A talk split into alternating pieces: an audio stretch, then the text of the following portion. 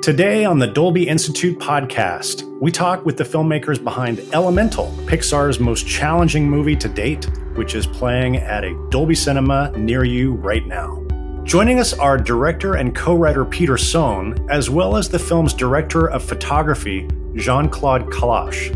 We discuss Pixar's famously demanding story development process and how this movie evolved over the course of seven years. The characters themselves were so impossible Glenn. Like a character like Ember, who's all fire simulation, and, and Wade, who we were just trying so many ways to make him feel like water, uh, took so much of the percentage of our time. We also talk about the unique challenges of animating two lead characters, which are made up entirely of either a glowing iridescent flame or a blob of translucent liquid.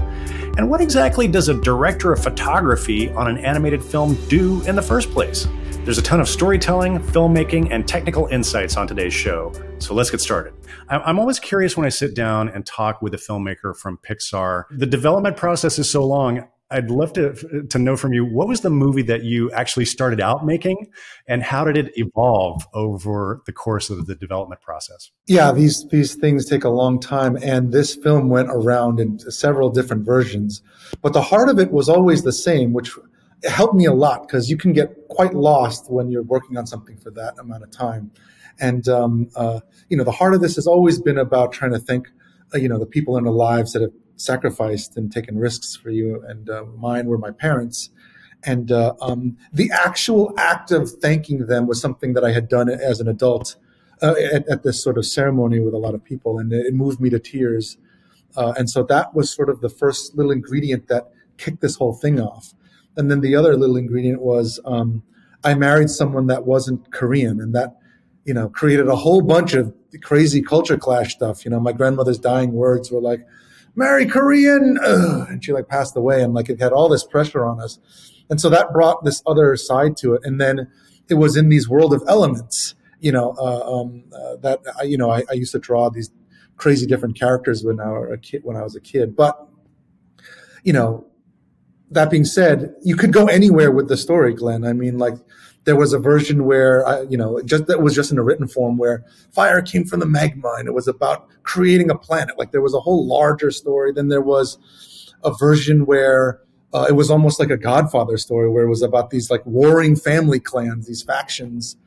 And then there was like a version that were almost like superheroes. You know, Ember was this sort of, you know, rebellious graffiti, elemental graffiti punk that uh, um, uh, you know, got into this really dark sort of, you know, xenophobic war with the city, meaning it, it went so all over the place. But every time I, I went to these different versions, um, there were things that you couldn't feel about the relationships. There was things about, you know, the idea of what the parents were going through uh, that you didn't feel. And then this idea of some of these North Stars that I had talked to you about, about thanking our parents, brought me back and would bring the film back uh, to what it was. But yeah, there were a lot of versions, Glenn. I, I, can't tell you. What came through really clearly was how personal the story is, uh, and obviously you have a, a, a, really deep, you know, familial connection to the story as well. So I'm I'm just kind of curious how does a how does a story that that that's that intimate and personal survive through this process and then get released by a major studio as a huge summer release? It has been a crazy. I think it's because of the due diligence of trying to make the story work.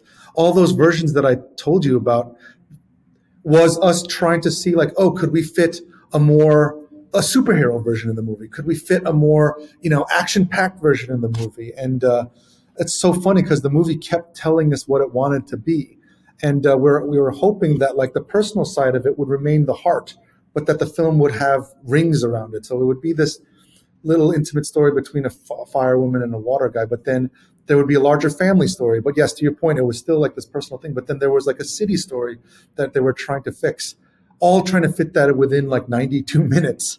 Um, but it, it honestly told us, you know, like every uh, when I did that sort of superhero version, I remember showing um, the other filmmakers here, and there were so many comments about like, I don't feel anything. Uh, who's this bad guy? This we had this villain named Drip that was trying to take over everything, and uh, I kept getting these comments about like, what happened to the romance? Like, everyone just cared about these ca- characters connecting and what was going to happen, and uh, you know, the, the film really became, became like it was telling us this thing.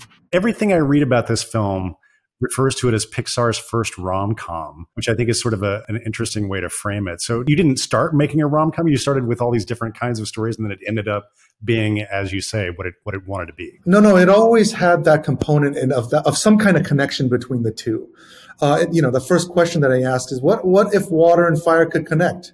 What if they could fall in, fall in love? What would happen? That was one of the first questions. And so that was always there. It just took a different form. Like there was the romancing the stone sort of version of it. There was like, you know, like I was telling, like these sort of like public enemy versions of it where you're on the run, you know, and, um, um, but there was always this idea of, of water and fire connecting through it the world is so well realized. And um, before we get into the design of the look for it, I, I just wanted to say, like, I, I love how you create, you crafted the whole culture and the, even the language of the fire people back in their in their homeland. So, w- w- tell me a little bit about the process of of filling out that world and and and creating all those you know different worlds that that that are not in uh, Element City. Well, that had a lot to do with JC and the art team, meaning there were two the, the characters themselves were so impossible glenn. Like a character like ember who's all fire simulation and, and wade who we were just trying so many ways to make him feel like water uh, took so much of the percentage of our time that like you know once we figured out ember um, it felt like oh then we can start worrying about the world and how they would be unified. And uh, um, I had spent so much time working on the characters that I only had a little bit of work that was really done about the city. Uh, uh the, um, in terms of the look of it, I, I, knew exactly all the pieces that I needed to support the story, meaning Ember's Fire, what would be the tough for her, uh, what kind of city would be tough for her, and uh, a city with an infrastructure of water started to appear. And then we were doing research in Amsterdam, and that's when JC would show me films and footage from all these movies that would showcase cities like characters, showcase water in different lighting scenarios and and the types of these realities that were and so it was an in tandem project with JC and everyone as the characters were running that we would now start to utilize um, um, this this concept of an element city and what, what it would take to make it you know. JC, maybe that's a, a good uh, chance for you to to jump in and tell us a little bit about about the influences that you were thinking about and sort of uh, your the the things that prompted you to with the development of the the visual look of the film. Yeah, the I would say the first month or two, it was uh, uh, me working on the movie. It was constant conversation with Pete and Don Shank, our production designer, and I took down so many notes because there were so many great ideas. But there were a few constant uh, themes that would pop to the top always. Uh, one of them is the yin and yang, uh, the, the fire versus uh, water.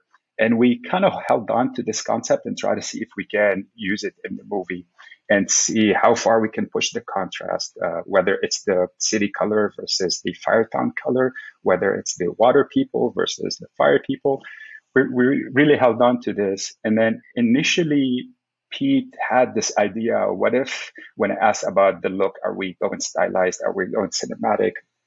And he said, what if it was both? Which was really interesting. Uh, we've done in the past uh, more cinematic, we've done more stylized, we've never mixed the two. And Pete, I think you came up with this 60 40. So we're like, okay, it's going to be 60% cinematic and 40% uh, stylized. And to be honest, it opened up a lot of great ideas. It was easy to, the familiar was the cinematic. It was easy to build on that first, but then deconstruct it and add to it ideas that we've never done before. And it, I would say that was a good, uh, solid year collaboration uh, with our art uh, lighting director, Carlos Leon, and uh, Don Shank, a production designer, and of course, Pete. So it was the four of us continuously weekend, uh, meeting on a weekly basis and just throwing out ideas.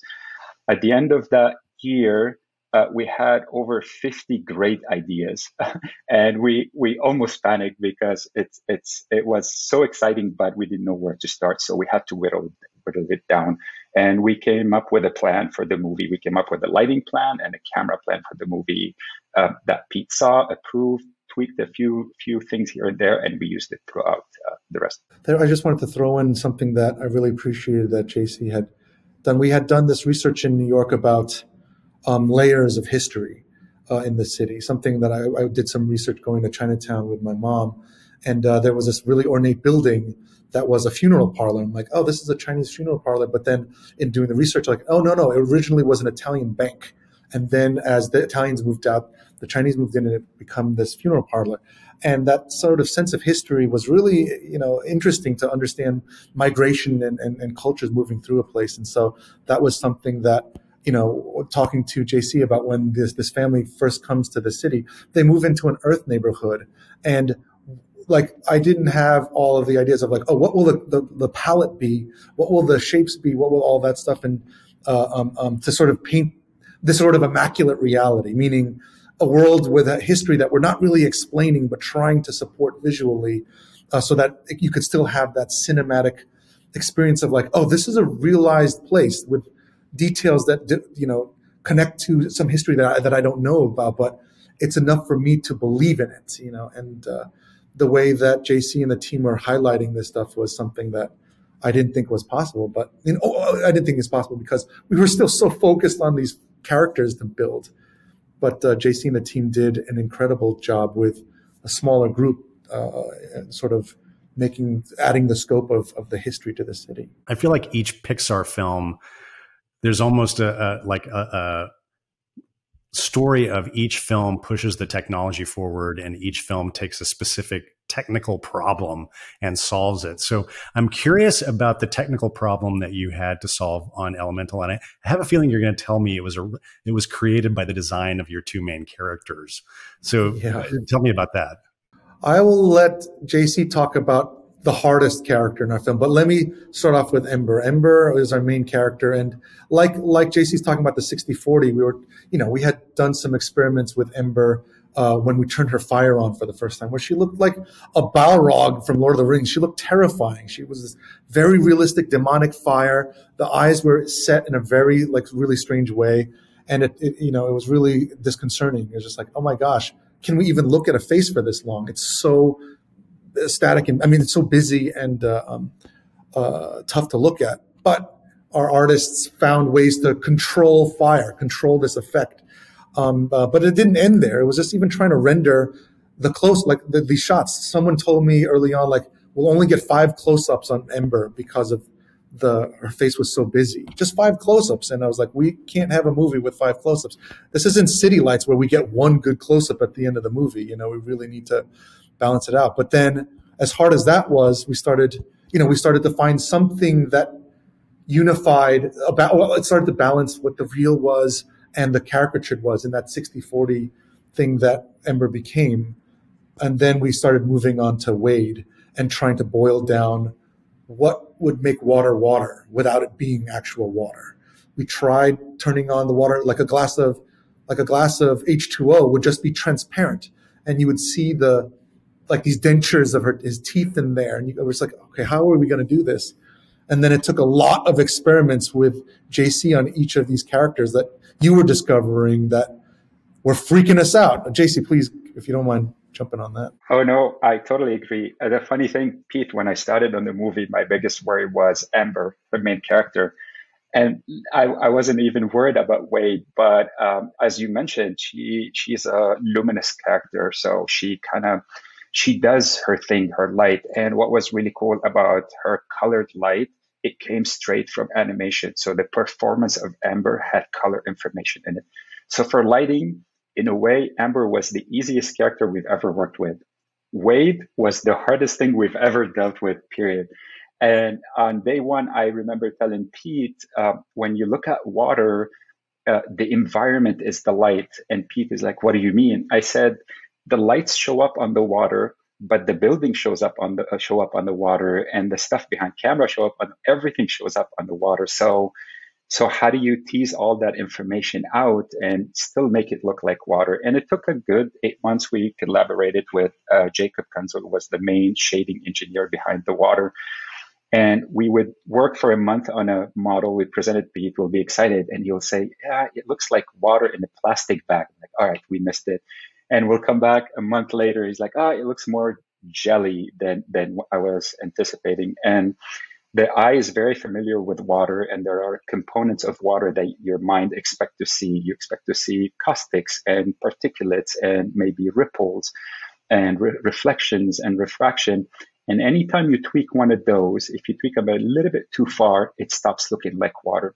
And it was a big challenge. So I would say after a good eight months of back and forth, we came up with something that we were super excited with until animation started animating Wade in that first sequence and it all fell apart because animation they're, they're, crafting little details like the eyebrow goes up a tiny centimeter and they want to see that. Well if you have a dancing highlight next to that eyebrow now you're not looking at that expression so water was fighting expression quite a bit. And so it took it was a moment of panic. And then we took maybe spend a month and we came up with some rules like safety zones for his face where you know you can capture the performance without uh, sacrificing the look.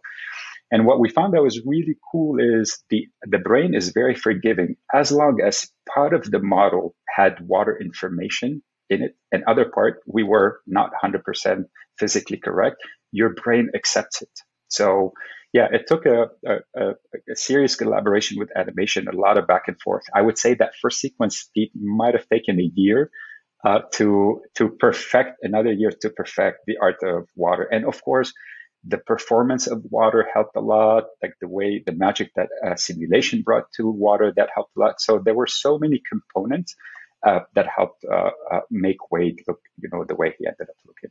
That's amazing. And, and and tell me a little bit about the edges of these of both of these characters because my first thought was you know like okay well wait so he's just basically he's a he's a he's a clear 3D case that has water in him. But as you just said that that approach didn't work. But he also changes his shape morphs all the way through. I don't with Ember I, does she actually have edges? It's I'm kind of curious about from a, a computational computer standpoint what are these character you know what are these characters these 3D characters I, I blame the edges 100% on Pete that was his idea but it was a really clever idea. It was bringing the 60 40, the, the realism versus the stylization and making them marry together. I think we called it many names. We called it line art. We called it meniscus. Uh, what was really cool about it earlier on is we would always start with the ground truth. So we would show Pete, here's what it would look like if it was water. And once you had that base, that foundation look, it was easy for Pete to tease it apart and say, okay, I like the reflection, take out the refraction. I know it's the same color of the skin. What if we could do a complement color or we push it in a different direction? So I would say um, visually and from a lighting point of view, it was um, fairly straightforward. I'll let Pete speak about the implementation of uh, the, the the line art in the face, in the in the mouth, in in, in, in the body. That was that was quite a quite a feat for sure. Yeah, I think that was one of the most. I think I was really nervous about that uh, aspect. I remember finishing Good Dino, and uh, um, one sort of criticism of the film I remember was just like Arlo was so caricatured in a realistic world and uh, um, it was always trying to show a little separation of what nature and he was. But when I was on this film, I just my fear going into this was like, oh my god, we're working with such disparate characters. There, there could they could all feel like from different movies, and uh, trying to unify them was a big, you know, um, um, priority. And uh, when we were doing fire, all the tests of fire felt like very different looks than where water was until we found this quote unquote line work that JC is talking about, or the the edges, like you're saying. And so, one of our artists discovered with a candle, when you find different you know exposures of the candle, there's this contrasting color at the edge of a candle that goes like from yellow to a, a thin blue. And in that contrast, created this line work. It looked like an ink line, but it wasn't ink. And uh, um, but then this, uh, then the, the, same artist, Daniel Munoz Lopez, did did a water thing, but using meniscus, you know, like the meniscus of a water when, you know, when you're in high school and you're looking at test tubes, they're always talking about measuring that meniscus. That skin of the water became the line work for Wade. And all of a sudden they both had this quote unquote line work made of their, you know, different materials, but it started to unify them. Uh, and that, uh, really started our first sort of ingredient to like, okay, then we'll talk about features and then talking about not having a skeleton underneath them and how transparent they are. But it all started with that idea of that line work that you're talking. And, you know, like still as I'm looking at it, there's some, you know, the, the, the Ember herself, it, because she's light, like JC's saying, there were never shadows on her. So anytime we had a dark scene, we couldn't block her out to have us focus on something else because this whole game is all about trying to lead the eye to something and then all of a sudden you know if you were doing an over the shoulder of ember on wade you're just looking at the left corner where this fire shoulder was uh, because we couldn't block it out the, and so there was new like sort of camera work we had to figure out to like work around that and uh, but oh, I'm, I'm just saying this as as every way you turned trying to unify something, there was something that took you out of it. Um, um, JC, you said that water. The other thing that I thought you were going to talk about that's so hard was that like when he's in a basement, he has a different look. His whole body turns a different color, and then when he's outside in the sunlight, his whole body turned into something else. And uh, he, he was awful to me. He was so hard. he was. I just, I, I, lo- I, it says like you made it as hard as possible because you got your two main characters, one of whom is self lighting and lights everything that she's in proximity to, and another basically absorbs everything right. and reflects every environment that he's in. So you made it as hard as you possibly could have on yourself to do this. Yeah, thank you, Pete. Yeah, um, no, I'm sorry. Yeah. and it, it, got even uh, more complicated with, with Wade. Um, little things like if you on water, if you put a light from the right side, it shows up on the left. There's a tiny high, there's a tiny highlight that shows up here, but you that I started worrying about how do you communicate that to your team? If you want a light on the left, you say put a light on the right so that it shows up on on the left. And little things, and what Pete mentioned was a very big topic. Uh, basically, we quickly realized that uh, Wade is a chameleon. He could take on the color of the environment. And we had a choice. Do we stay with the signature color like amber or we do we honor color and do we let him blend in the environment? And Pete said, let's go, let's blend with the environment with that. The problem is when you blend with the environment, you bring complexity. So if there's like a red building behind them and a green and a, you know, a, a blue, you put, start putting that detail, he could become really com- uh, complex. So we devised a method that takes the environment around him and blends it all together into simpler colors and simpler shapes so that what you get is the feeling of him refracting what's behind them, but it wasn't that accurate. Uh, we didn't completely remove everything behind them because water is very tricky and will tell you I no longer look like water. But we had to bring the integration. Uh, we even had a seven step process to integrate Wade in the environment. And whenever our lighters would would like get it, we they would be called Wade certified. They were certified uh, for the integration, and it was you know we celebrated those uh, moments because it was a bit tricky to get all these pieces working together. But yeah, we definitely pushed Wade into um, uh, new new frontier in terms of blending him with the environment. Yeah, and the unfortunate thing, well, not unfortunate, the whole trick of the movies that I love is that I don't want the audience thinking about it. You know, like I remember seeing Terminator 2 for the first time and being like, you know, how did they do this? And then at a certain point, you're just not even thinking about it anymore. You're just in the movie. And uh, the, he nods these little details, or Cameron did, about reminding you that this is a man made of metal. Like one of my favorite things that I would talk to JC about is, you know, the, the T1000, this liquid metal man, was walking through a set of bars, but his gun that he was holding couldn't move forward. And there was a little clink.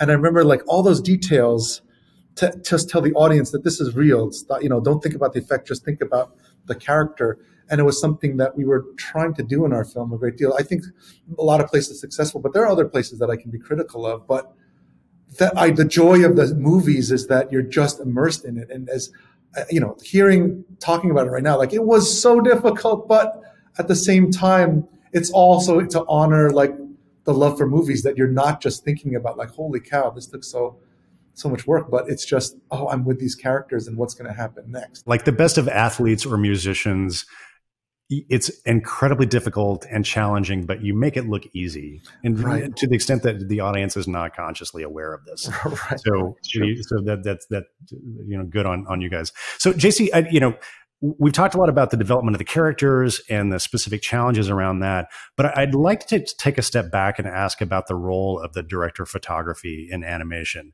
I think, you know, even a lot of people who are professionals working in the industry are kind of puzzled like what does a director of photography on an animated film do um, so can you just talk a little bit about kind of what your what your role is outside of the character animation but just when you get into the you know what does it mean to light and to shoot an animated film? And how does that differ from what we understand that job to be in the live action world? Yeah i think they're very similar in principle. Uh, i always joke and say that if we're shooting a, a scene at 4 a.m i don't have to get up at 1 a.m because the computer graphic world is is uh, frozen i guess so to speak um, I think we talk the same language. We talk about uh, the, the color script of the movie. We talk about the color palettes, the color symbolism, the metaphors we use. Uh, we we plan the value scale of the whole movie, the scenes that are high key, low key, middle key. So in that in that sense, I think we're very similar.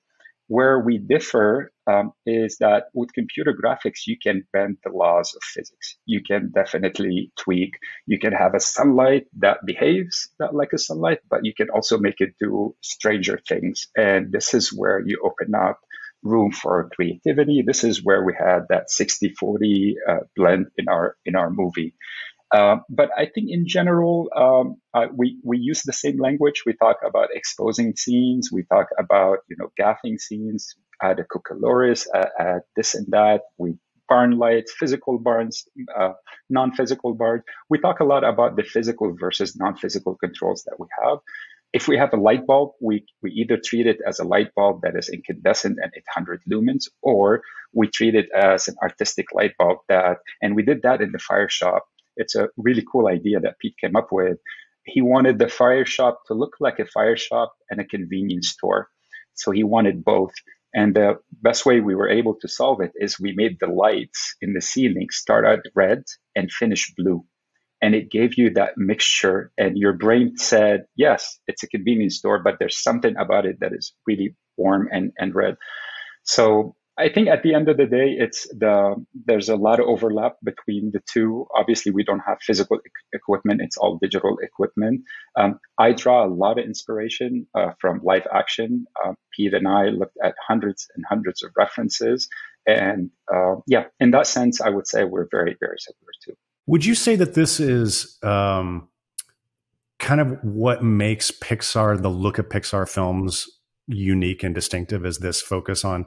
And the reason I ask that is because uh, um, I, I, know Jim Morris very well, who's the you know, the, the, president of the studio. We used to work together at Lucasfilm, and and he was telling me at one point after he went over to Pixar that that he actually organized some trips up to Pixar uh, from some of the great live action cinematographers. I think maybe even Bob Richardson was an, was a cinematographer that came up and taught some master classes at at Pixar. And so I'm wondering, you know, was this something that w- this this way of thinking about photographing animation is that unique to Pixar and even like the, even being so literal about the virtual camera and thinking about lenses and focal lengths and that sort of thing.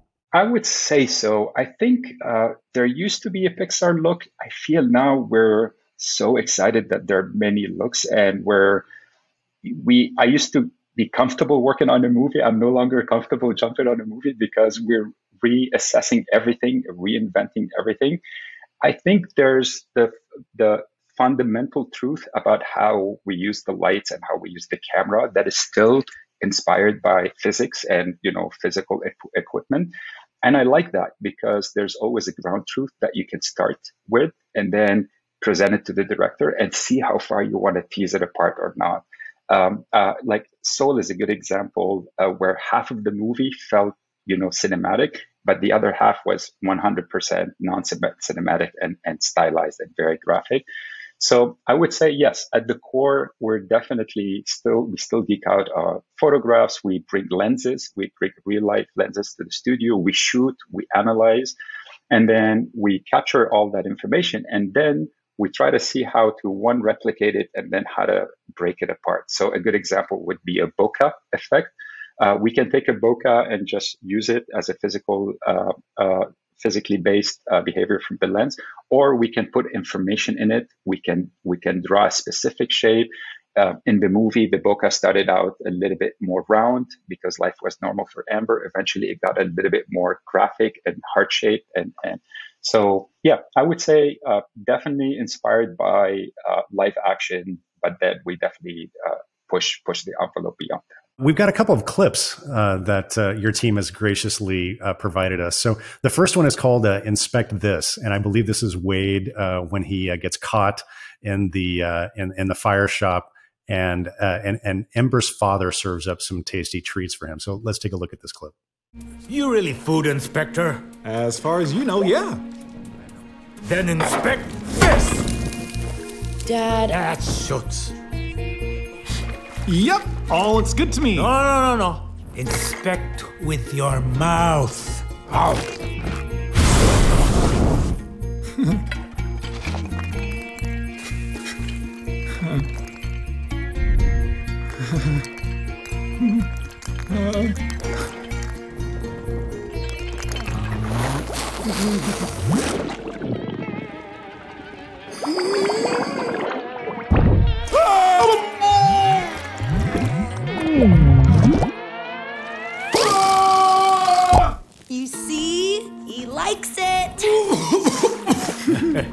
I just I started laughing because of course this is such a it's almost it's it's I don't want to say it's a trope but it's such a it's a familiar thing like the the like the father of of the girl like serving the spicy hot food and testing the you know the yeah. suitor for his daughter's hand which I love how you kind of take this and keep that literal but raise the stakes by having yeah. this water creature having to eat these coals. So tell us a little bit about this scene and JC maybe about the challenges of of of lighting and, sh- and shooting this one? Yeah, like uh, early on, I discovered, you know, uh, uh, sometimes when I would take these characters and do something ab- abstract with them, um, I would lose the audience. And so, and so some, uh, it hit me like, oh, what if we do something that we all know, but then flip it with the elements? And uh, uh, a big part of the, this moment was totally exactly what you're talking about. Like, oh, right, this is that classic sort of like, guess who's coming to dinner sort of moment uh, but also derived from like you know when my I married someone that wasn't Korean. I remember at our at our sort of pre-wedding dinner or what do you I don't remember what you call those, but the um, um, my wife's family side had never had Korean food before or spicy kimchi, and the way they reacted to all of that I thought was so funny, and we brought it into this moment here, but in that way that we could sort of you know exploit the elements, and so some of the science tricks that we were seeing and researching between you know when I first started this whole thing, I had an index like a, a, a, index cards full of just science effects of like boiling, freezing, you know, magnification, you know, and like boy, it would be great to try to use all of these ideas in the movie to exploit the elements. Uh, um, but I, I tried superhero powers, but that got cold. But once I started tying it to character emotions, uh, it started becoming something more, which is what was so fun about this. And uh, you know, of course, if he ate a hot coal, we could see the coal go through in there. But what would that look like? Would it just be, you know, steam? Would it be boiling? And we were just using half reference and then half the, the story artist's imagination and the animator's performance to try to come alive. But there's so many details there that we had to juggle to make it even clear that of what was going on. Uh, like like JC was saying, this is all virtual. There isn't a body of water where we're throwing any of this stuff in. There is no there is no temperature in this shot. It's all being tricked by color and light and effects, and uh, um, uh, yeah, building up to the like we we, we never had that bubble that comes out of his mouth open up before. That happened so late in animation. It was just always the bubble that popped in the screen, but the animator all of a sudden shifted the model for that to happen, and uh, yeah, it was all crazy. Yeah, JC, what did you think of that? Oh yeah, I remember that sequence uh, very well. Um, I think that bubble was an interesting question too, because it was a water bubble inside of a water character. What does that mean? Like you start with a very basic question. And then it's cool because people would say, well, you know, tweak this, add a color to this. Maybe it could be a little bit darker. I'm like, oh, okay, I buy it. We, we convince ourselves that you can see water inside water, uh, which physically is probably impossible, but you know, it kind of, it kind of made sense. Um, uh, I think the biggest thing we did with that sequence is to capture uh, Wade's um, situation. And we did that with color. We made sure that he was the only blue character in that whole sequence. Everything else surrounded him was warm colors, uh, fire, fire shop colors. And that alone puts him in an uncomfortable situation. And it kind of echoes a little bit what Ember felt when she first ran into After Wade and ended up in Element City. She was that one fire character, everything else was blue buildings, uh, cooler palettes around her. We wanted to reverse that and have him be in, in that moment. Um, I think there was a lot of choreography per shot, like how many bubbles you saw, and you know, there because they were building up the you know the intensity of the cold nuts that he was uh, eating. Uh, but it turned out really good, and it was a great, uh, uh, you know, uh, collaboration with effects. The effects team, especially the character effects, um, they they brought so many parts to Wade to life that you know otherwise you would you know you would miss. So it was a fantastic uh, collaboration with them for sure. It was weird shooting the over the shoulders. I think that was one of the sequences, if I remember right, where we did have a little bit more of Ember and Dad's shoulders in the shot looking at Wade because they're so close to each other. But immediately you just kept looking over there and so you if you ever watch it again, you'll notice like, oh, these aren't perfectly paired over, you know, one-on-one shots here, you know, and that they, they were all cheated to try to get there, but they were cheated because the fire was so damn noisy. I was going to say that was a worry of Pete from day one. How do you shoot over the shoulder a character that is on fire or a fiery character, so to speak? And I think the way we ended up solving it, Pete, in some shots, we obviously pushed the character slightly off but in, in the, the color complexity of Ember it, and the brightness is in the face.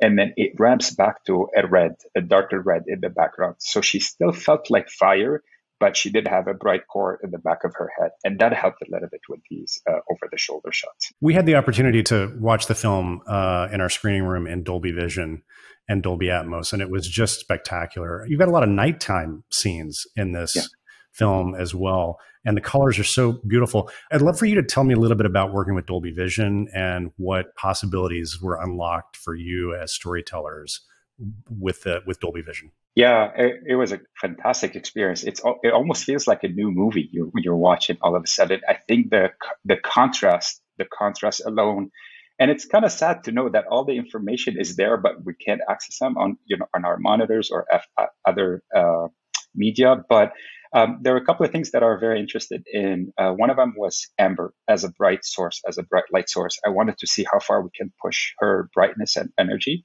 And the other one is those dark scenes and how far we can go to the darkest dark and still see details and still see colors. And uh, you know, Dolby Vision is is always you know it never fails. It, it makes our movies look magical straight out of the box.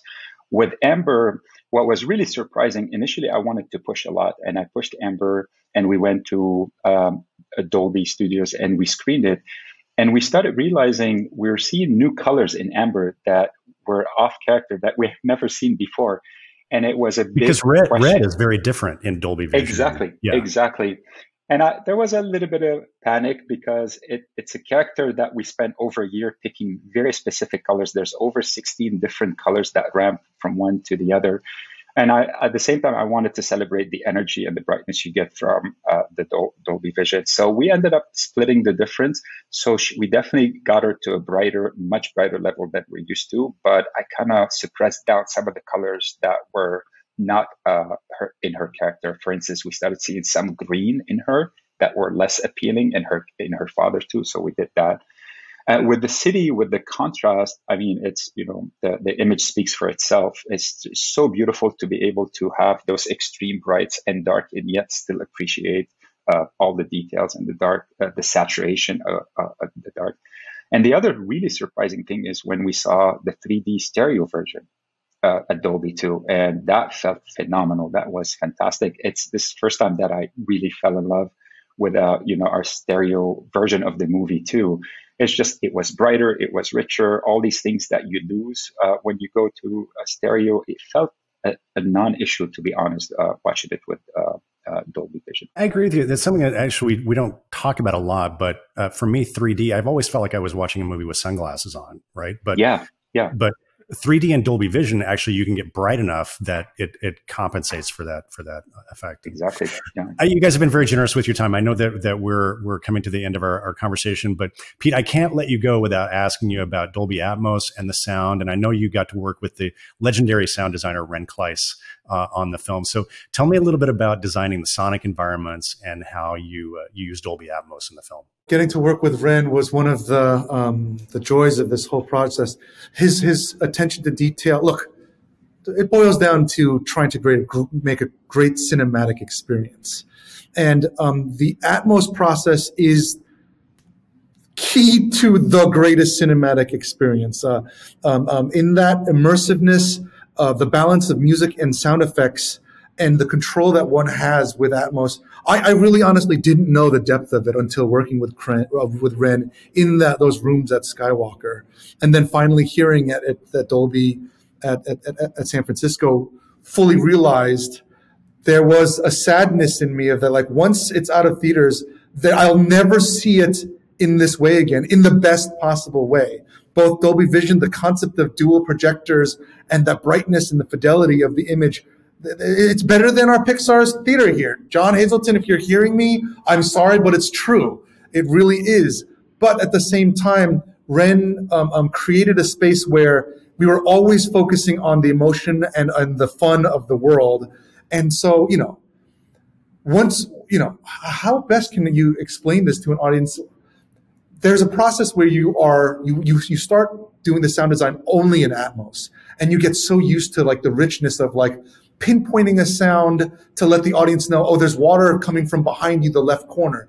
There's so much control that you can have there. But then you have to mix other versions of the sound. I don't know if all the audience knows this, but there's a tremendous amount of work where you're redoing the same sound. But what it is is that you're taking pieces or merging pieces from Atmos into the 5.1, into the into the um, uh, you know the, the, the classic stereo, and the whole the whole every time we went we took something away i just kept going like my god dolby atmos is incredible.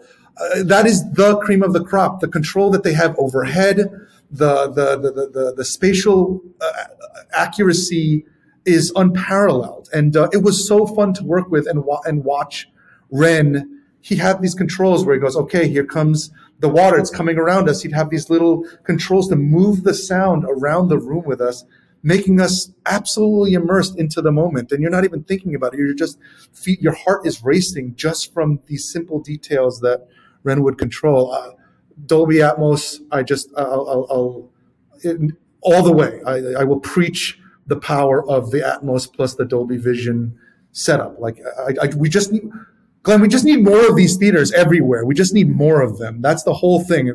Because every theater, it's exactly the same experience as what we mixed, which I didn't realize. I didn't realize that every one of these Dolby theaters across the country and around the world have all been set up so that they're not going to pull the audio down. They're not going to dim it down. It will always be as pristine as we saw it. And uh, it, I'm, I'm so grateful for Dolby for that, you know, love for the movies. Well, Pete, I can't think of a better way to uh, wrap up our interview than with that. We thank you for your love of Dolby, and uh, we we're encouraging everybody to go see uh, Elemental at the at a Dolby Cinema near you. So, Peter, JC, thank you so much for coming on the show today to talk to us about the film. It's uh, we really enjoyed it, and uh, we, we wish you great success with it. Thank you, Glenn. Thank you very much. Really appreciate it. It's been an honor. Many thanks again to Peter and JC for joining us today, and also to our friends at Pixar and Disney who put this interview together for us. You can find Elemental in all of its stunning glory playing at a Dolby Cinema near you right now. If you'd like even more conversations with artists and filmmakers about how they use technology to tell their stories, please be sure you are subscribed to us, the Dolby Institute podcast. You can find links to our show on all the major podcasting platforms, including the video version on YouTube, in our show notes. Or you can simply search for Dolby wherever you get your podcasts. And if you're curious to know more about the Dolby Institute, head on over to dolbyinstitute.com. There you'll find information about all of our programs. You can access the entire library of episodes of this podcast, and you can sign up for our mailing list. Until next time, thanks again for joining us. This is the Dolby Institute podcast. I'm your host, Glenn Kiser. Our producer and editor is Michael Coleman. Our executive producers are Amanda Schneider and Jack Ferry, with additional editing by Matt Nixon. And our production coordinator is Sunny Chin. Thanks for watching.